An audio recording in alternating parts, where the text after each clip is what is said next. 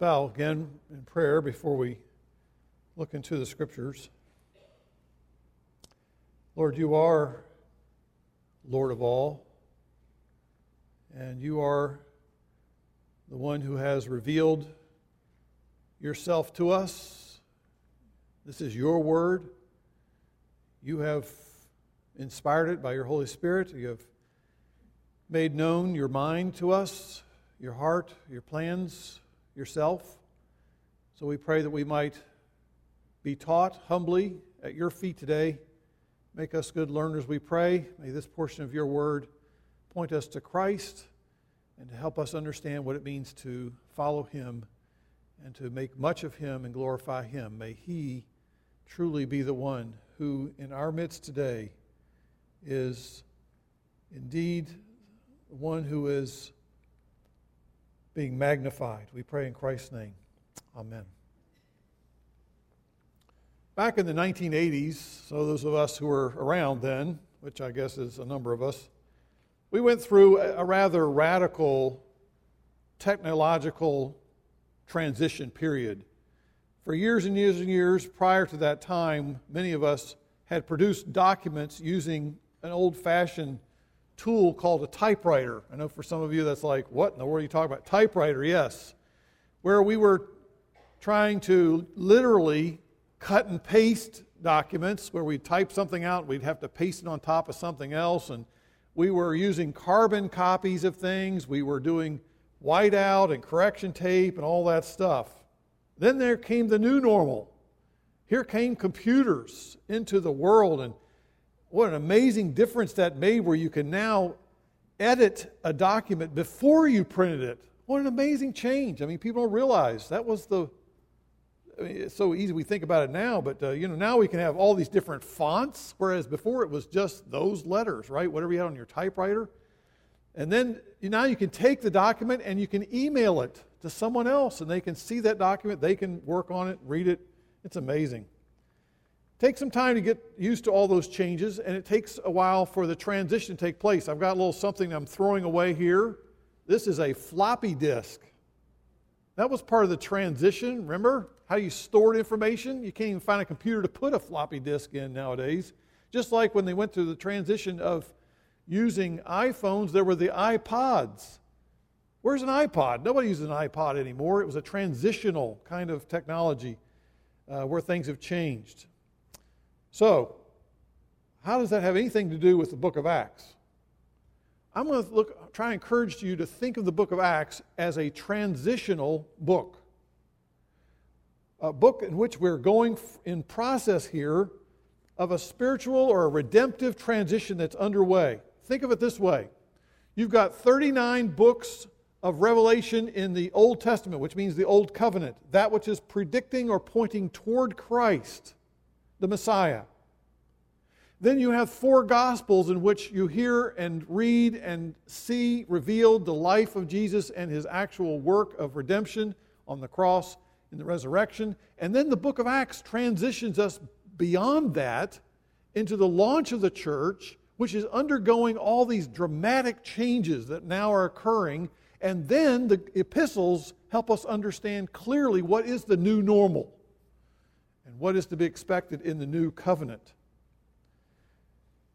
So there's lots of changes going on here, and I want us to think of the use the analogy of, and this is going to be a big stretch, so stay with me here. But the Verrazano Bridge. How many of you ever been over the Verrazano Bridge? Pretty much most of all of you.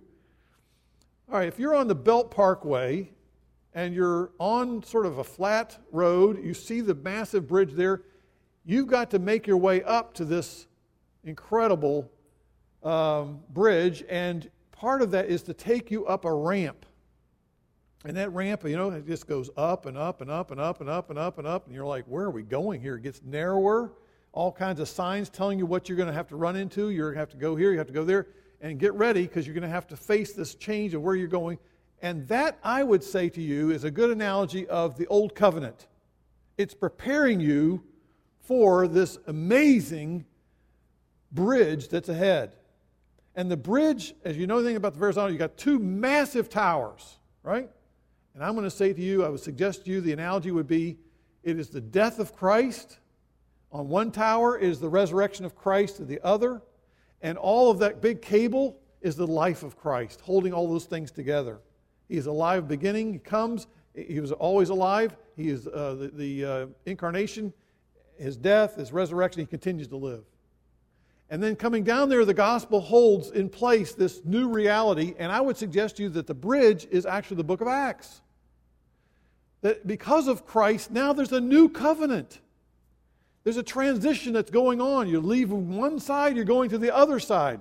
Now, don't, don't push this too far. Staten Island, I'm not suggesting, is glory land. It's not the new covenant, it's not everything. But anyway, bear with me here. The analogy breaks down in places, but it does lead to the other side. The other side is going to talk about new covenant life. Jesus has done what we could not do, what the law demanded that we do on the one side. Jesus brings us over to the new side where the Holy Spirit now enables us to live differently. He changes us on the inside. It's amazing. Okay, are you with me now? Did you follow that? Okay, some of you freaked out when you got on the bridge. But anyway, okay. Transition is what's going on here. And what you're, watch, what you're going to see in the book of Acts is that some of the traditions, some of the things that were re- regulated in the old covenant are going to fade away over time. They are going to no longer be practiced the way they were. For example, Acts 10, you recall that Peter, who grew up eating food kosher, he would always follow kosher rules in his eating. He would never eat anything that was not kosher, and he would never dream of going into someone's home who was a Gentile. He wouldn't even think about it. And in Acts 10, the Holy Spirit makes it very clear to him and revealing a vision to him and says, Listen, not only are you it's okay to eat all this food that's any kind of food now, it's all right, because that distinction is not what's necessary to make you distinct. It's now who you are in Christ that makes you distinct. And therefore, you have the freedom to do that. And you also have the freedom to go into Gentiles' homes because that's where we want you to go to take the gospel to every people, all the people of the world. There's transitions going on there. And the Holy Spirit in the book of Acts is working to show that, the, that, that not only Jews, but also Gentiles are now a part of the people of God. They're now being joined together into this church, this one family, a people of God, the body of Christ, made up of Jew and Gentile all different kinds of languages, all different kinds of socioeconomic backgrounds. They're all being blended together. It's an amazing new reality in the new covenant. And so in the book of Acts, we see Jesus' followers, because of the gospel changing their hearts and lives in this new covenant reality, they are now carrying forth a discipleship ministry that's seeking to bring other people into this new reality discipling from the old to the new is what's happening in Acts. And I want to focus on two ways that happens in this portion of the Word of God in Acts 19, which I'd like to read to you now. On page 1322, if you got your Bible open, follow along as I get my reading glasses out and try to figure out what's in front of me here. Acts 19. It came about that while Apollos was in Corinth, Paul, having passed through the upper country, came to Ephesus and found some disciples. And he said to them, Did you receive the Holy Spirit when you believed? And they said to him, No, we have not even heard whether there is a Holy Spirit. Transition. And he said, Into what then were you baptized? And they said, Into John's baptism, John the Baptist. And Paul said, John baptized with the baptism of repentance, telling the people to believe in him who was coming after him, that is, Jesus. And when they heard this, they were baptized in the name of Jesus Christ, in the Lord Jesus. And when Paul had laid his hands upon them, and the Holy Spirit came upon them, and they began speaking with tongues and prophesying. And there were in all about 12 men. And he entered the synagogue and continued speaking out boldly for three months, reasoning and persuading them about the kingdom of God. And when some of them were becoming hardened and disobedient, speaking evil of the way before the multitude, he withdrew from them and took away the disciples, reasoning daily in the school of Tyrannus. And this took place for two years, so that all who lived in Asia heard the word of the Lord, both Jews and Greeks. And Paul was performing extraordinary miracles. Now, that's an unusual phrase. I thought a miracle was a rather extraordinary event to start with. These are extraordinary works of power or miracles by the hands of Paul, so that handkerchiefs or sweatbands, and aprons were even carried from his body to the sick, and the diseases left them, and, and the evil spirits went out. But also, some of the Jewish exorcists who went from place to place attempted to name over those who had the evil spirits the name of the Lord Jesus, saying, I adjure you by Jesus whom Paul preaches. And seven sons of one Sceva, the Jewish chief priest, were doing this, and the evil spirit answered and said to them, I recognize Jesus and I know about Paul, but who are you? The man in whom was the evil spirit leaped on them and subdued both of them and overpowered them so that they fled out of the house naked and wounded. And this became known to all, both Jews and Greeks who lived in Ephesus, and fear fell upon them all, and the name of the Lord Jesus was being magnified. Many also, those who had believed, kept coming, confessing, and disclosing their practices. And many of those who practiced magic brought their books together and began burning them in the sight of all. And they counted up the price of them and found it 50,000 pieces of silver. So the word of the Lord was growing mightily and prevailing. I'd like to consider this text in two ways. First of all, I want us to think of the progress of redemption that takes us from the old covenant to the new covenant. The progress of redemption from the old covenant to the new covenant. This is a unique transitional situation, as I've said earlier. We find all sorts of examples of this transitional things in chapter 18 and 19, really throughout the book of Acts. But as I said last time, I'll give you four examples. We had Paul previously, chapter 18, doing what? Taking a Nazarite vow, which again, nobody's doing that. Nobody needs to be doing that nowadays. But that was Paul having grown up with that. He went back to that tradition and he did that again, uh, cutting his hair, letting his hair grow long. Then he cut it, and went back to Jerusalem and had to burn it on the altar. And then we have Apollos at the end of chapter 18, a man who's powerful in his understanding and grasp of the Hebrew scriptures, but he just had not fully understood all about Jesus, the Messiah. He's still leading up to the Messiah. He still has not caught all of the importance of what Jesus had done. He's still living under John the Baptist teaching, as it were. Transition. He wasn't fully up to speed. A third example of this transition in verses 1 to 7 of this chapter, chapter 19, have these dozen followers of John the Baptist they're only familiar with this baptism that John the Baptist practiced of repenting, of having people prepare for the coming of the Messiah and to acknowledge that they need to change. They need to change their loyalty. They need to have a heart uh, cleansing. It was all work that was done preceding the redemptive work of Christ. And they were unaware of the new covenant that Jesus inaugurated. And so these men had never been filled with the Spirit of God, and they had never made the change from the old covenant to the new covenant. And by the way, the new covenant insists that every true believer has received or is indwelt by the Spirit of God. I can give you many scripture passages, but the most clear one is Romans chapter 8, verse 9, or 1 Corinthians 12, verse 13, or 1 Corinthians 6, 19, and on and on.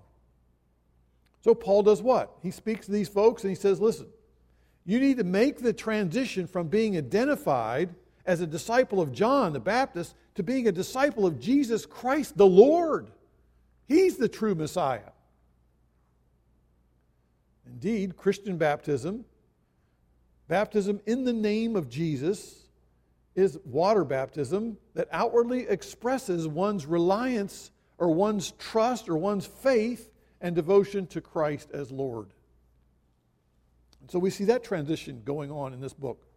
And fourthly, we see another example of this transitional element in verse 11 of Dirt chapter 19 where Paul, in this extremely amazing phenomenon, is the only way I can describe it, where he is working in his regular job to earn his own income as a leather worker, a tent maker, and so he is obviously uh, dealing with some messy stuff. He's got an apron, he's got his bandana, if you will, over his head. That's like more like the sweatband, if you will, in today's world and uh, he lays those down. People take those things and they are going off to sick people and they're bringing that item to touch the body of some sick person, and amazing healings are taking place.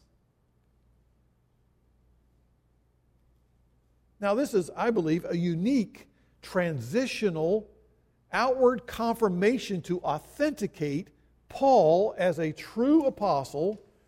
He in truly has the authoritative representative of the gospel of Jesus Christ. Of the, uh, and so, therefore, based on text of Scripture, like, and I would suggest you definitely write these in your notes. If you write in your Bible, put it in the margin of this passage. But 1 Corinthians, 2 Corinthians, excuse me, 2 Corinthians 12 12. 2 Corinthians 12 12 helps us understand these kinds of miracles, what I would call signs. And it says this 2 Corinthians 12 12. The signs or attesting miracles of a true apostle, that is, a true first century apostle, were performed among you with all perseverance by signs, attesting miracles, by wonders and miracles or works of power the way to see and verify that this was indeed a true apostle, the one whom Jesus said, These are my true representatives now going forward, are these first century apostles who had seen the resurrected Lord.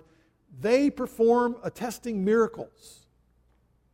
Hebrews chapter 2, verses 3 and 4 is another text that talks about the fact that they bear witness of these signs and wonders and various miracles and works of power by, by distributions of the Holy Spirit according to God's own will. So that is my understanding of what's happening here with Paul. None of us should expect to see this as a normal experience in the church today. And maybe you've unfortunately been put on a mailing list, as I was back in college, which I was just couldn't believe how many false teachers there were, and so I used to respond to them and get them to get on their mailing list and find what kind of ridiculous stuff they were sending out just because I was curious. But these false teachers will send out what? Little square pieces of cloth. And they'll say, put this on your body or, you know, trust God for a miracle and then send it back to me with your donation, right?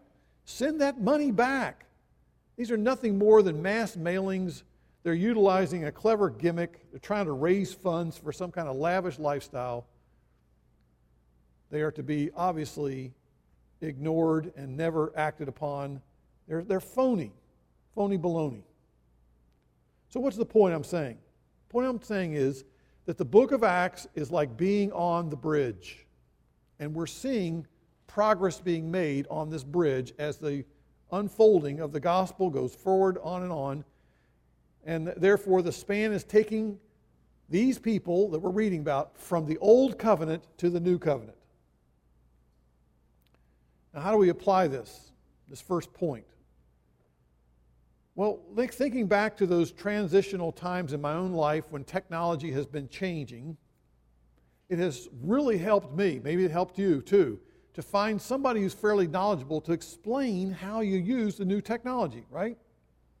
One of the things I do like about Apple products, I'm not here trying to plug Apple products, but they make enough money as it is. But anyway, one of the things I find helpful is that when you buy a product, you can go in and they'll give you instruction on how to use it, on, on the different features about it. You used to get a computer in the mail, they'd send it to you, your own home computer, and you had no idea what to do with this thing. No one gave you instruction. You didn't have anybody to help you explain what the buttons you push here, or how do you do this, or what.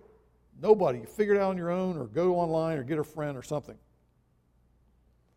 The problem is if we don't get help with these transitions, we're left with great tools, but they're not fully utilized. I think the same is true in the spiritual realm. If we are not given clear, helpful instruction, if we don't speak the truth in love, and be reminded of the great blessings of the new covenant, then we're going to be stuck with lots of legalism, lots of rules, lots of things that we do out of traditions that don't lead us to Christ. Paul was doing this, the ministry of discipleship. Aquila and Priscilla were doing this, used of God, as we said last time we, we looked at this passage, to, to focus on the wonders of Christ, the benefits of the new covenant. They were trying to make sure these things were clear to those around them. Much of Paul's writings and his epistles, Peter's writings and his epistles, John's writings and his epistles, it is James and his epistle, written to the first century churches, are meant to do this, to help make clear what Christ has done for us, so that we might enter into the fullness of all of the blessings that have now, we've transitioned into this new wonderful reality of Christ and his wonderful work of redemption. Hebrews is the one that explains to us that we no longer have to do so many of these things that were required. Jesus did it once for all. He was made that one sacrifice, died once for all.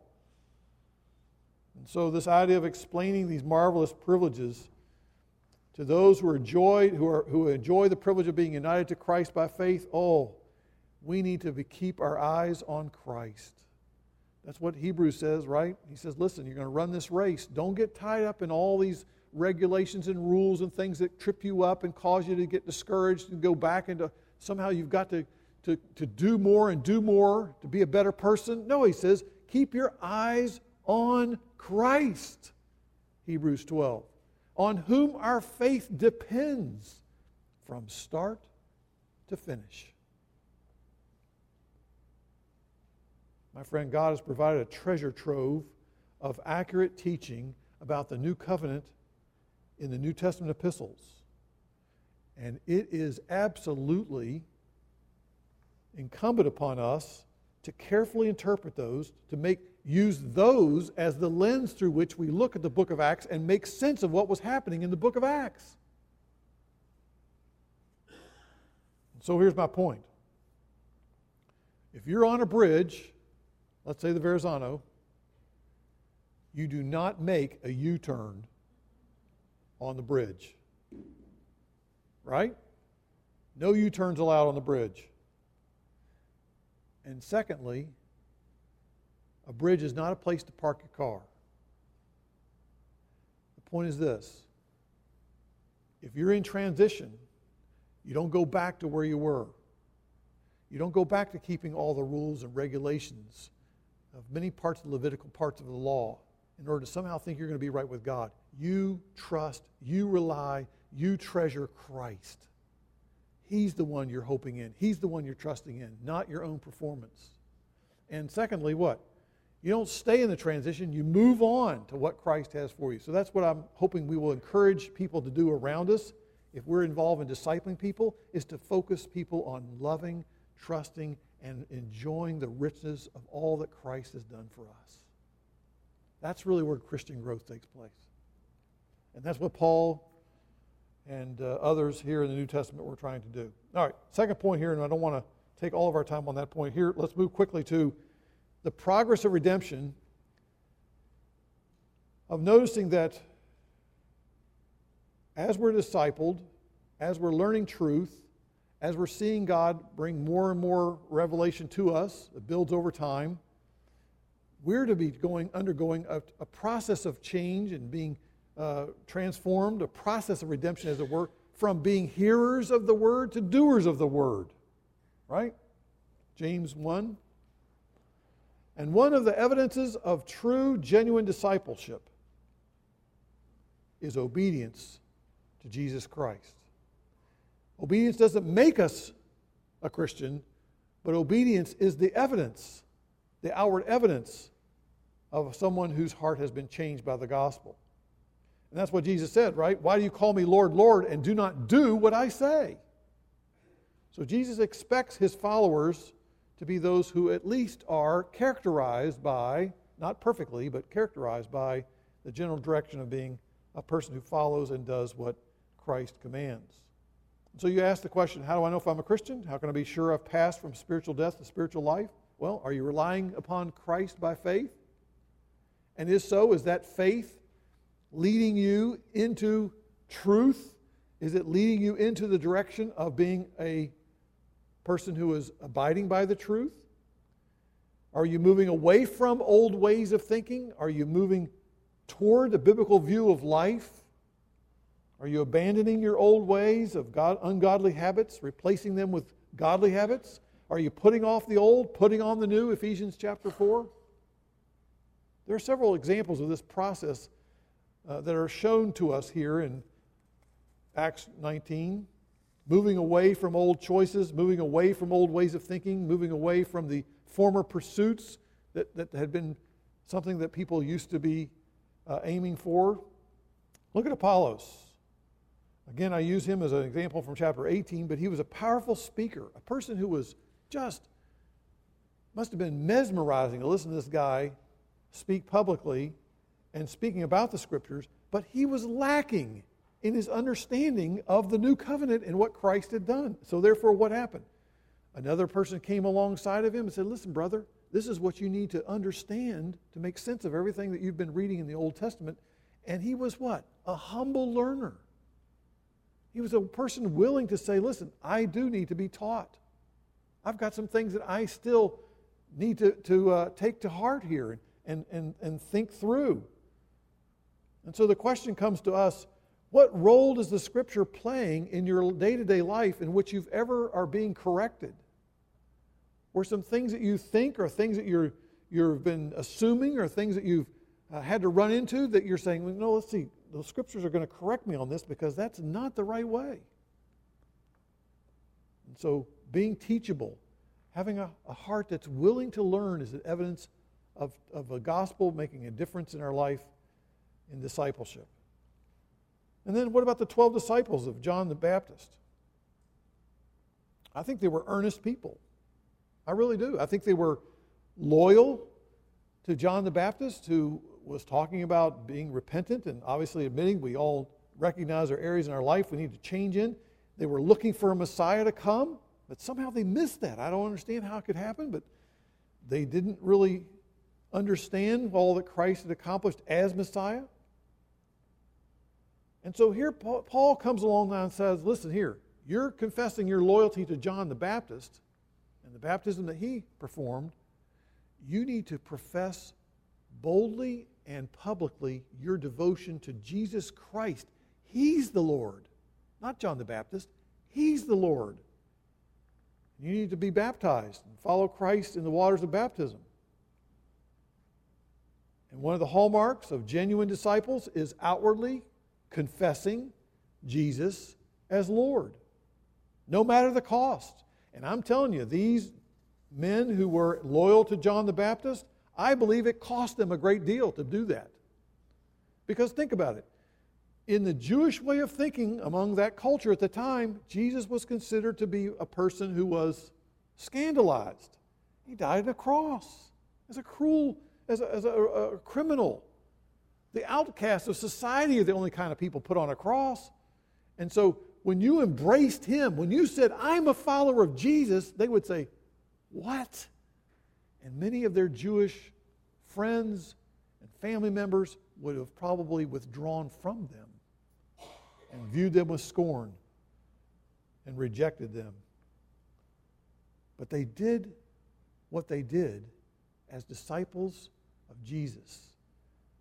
They were affirming their reliance upon Christ as the one who scandalously died and crucified in disgrace, but he was raised in supreme honor and glory, and they're confessing him as Lord. Have you been baptized? If you're a follower of Jesus? Have you confessed him as Lord in the waters of baptism? It doesn't make you a Christian, but if you are a person trusting in Christ and you're committed to following him, that's part of what one does in expressing one's outward uh, loyalty and devotion and confessing Him as Lord.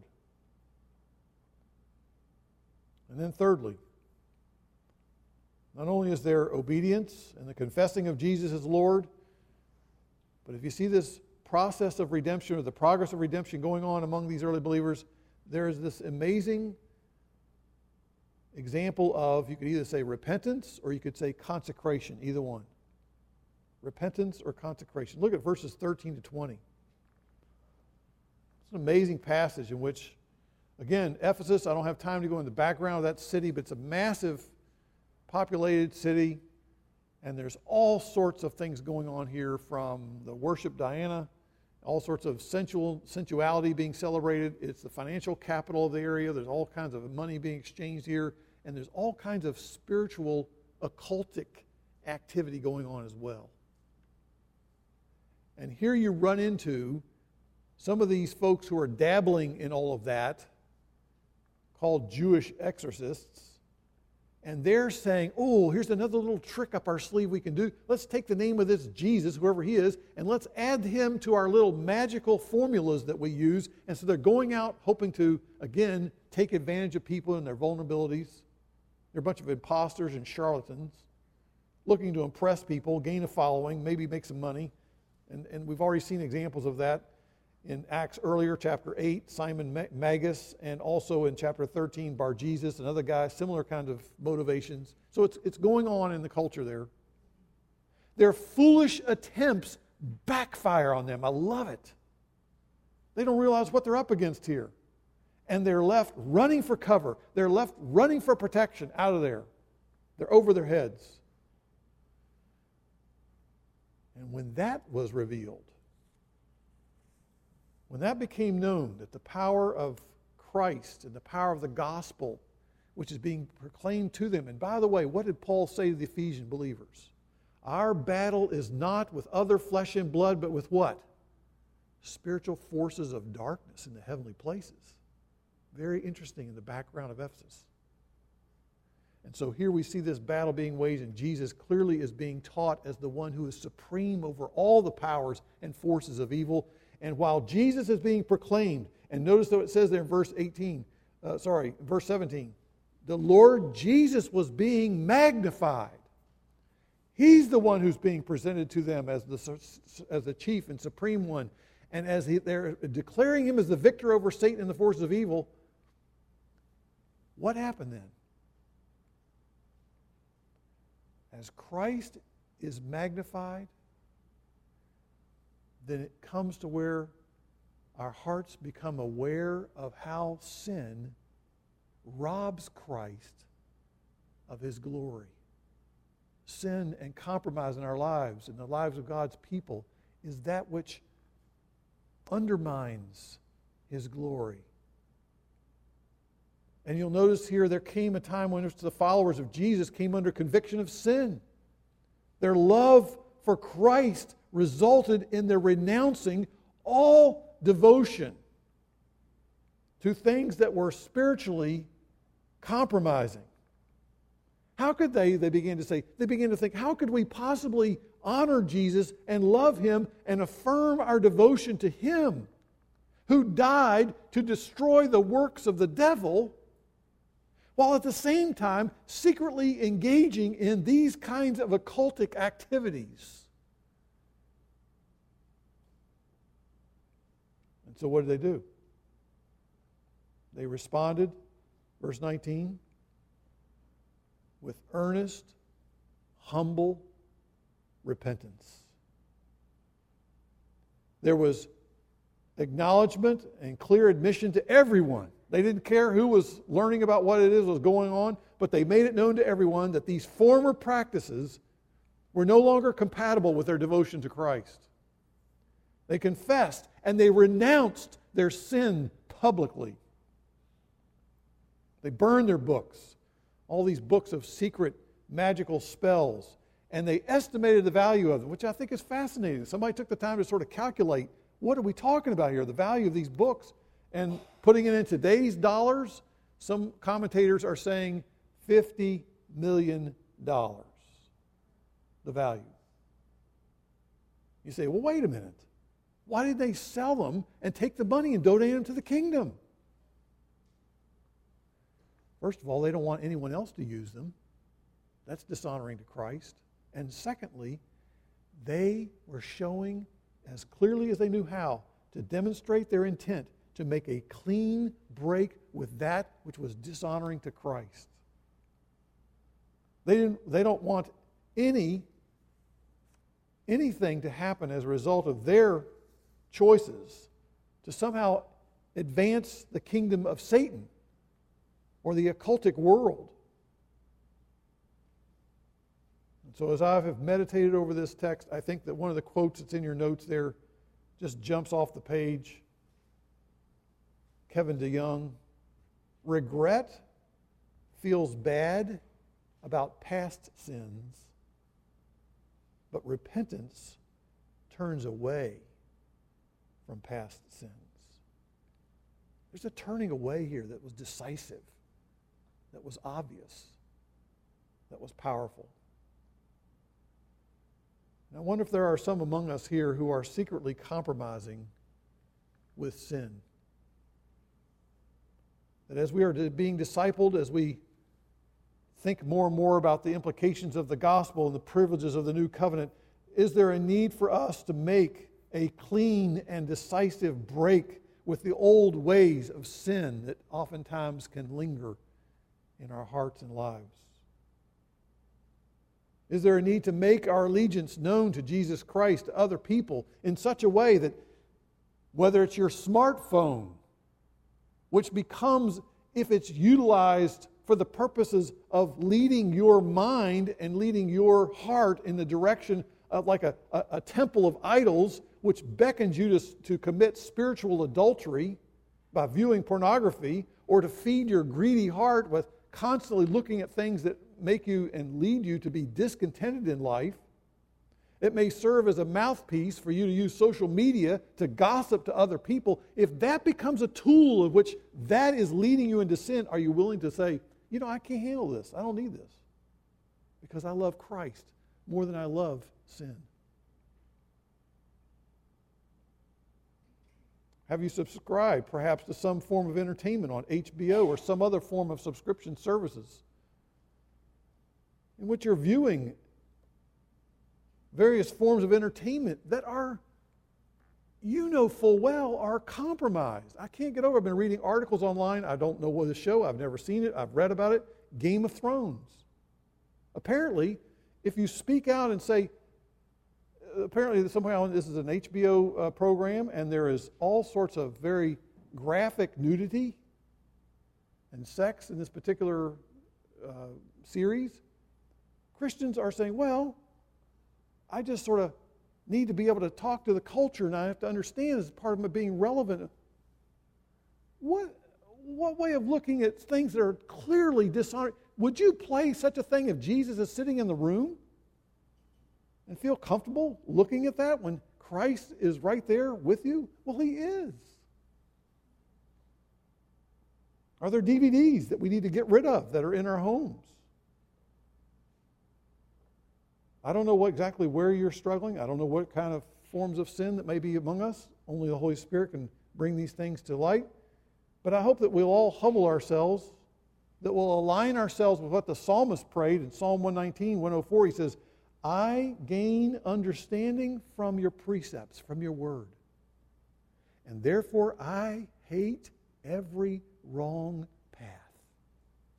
The more I read the word, the more I hate things that I do that dishonor Christ. There may need to be, for some of us, a need to confess our sin to fellow believers in order to see that break become clean and definitive and finalized, to put to death those things, to destroy, to cut off, to eliminate, to break off any kind of allegiance that we have in our lives to, to the evil one. Whatever has captured our heart to compromise our commitment to Christ, do it today. Do not delay. Otherwise, apart from that, how else would the word of the Lord, going back to the text, verse 20, how else would the word of the Lord ever grow mightily and ever prevail if God's people are dabbling and compromising and unconsecrated before Him? If we're not living holy lives? My prayer is that we live in a culture of materialism and sensuality and demonic spiritism.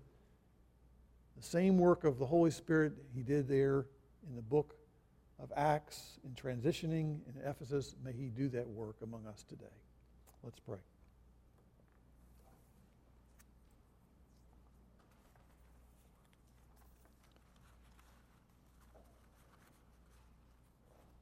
Our Father, as we reflected on an amazing, powerful progress of redemption. To see the power of the gospel change lives to the point where people take things that, in the eyes of the world, are of tremendous value, things you would never let go of, to see them actually not only let go of them, but destroy them is a sign of how radical the gospel comes to us in its amazing, transformative power. So, Holy Spirit, have your transforming way among us, I pray. I pray that you would bring to light whatever secret sins are have captured the hearts of your people here. I pray that there are some among us, Lord, who are merely professors of followers of Christ, but have never truly surrendered to Christ and never really embraced Him as Lord, have never really totally surrendered to Christ. I pray, Lord, that you would work by your Spirit to bring them into the kingdom.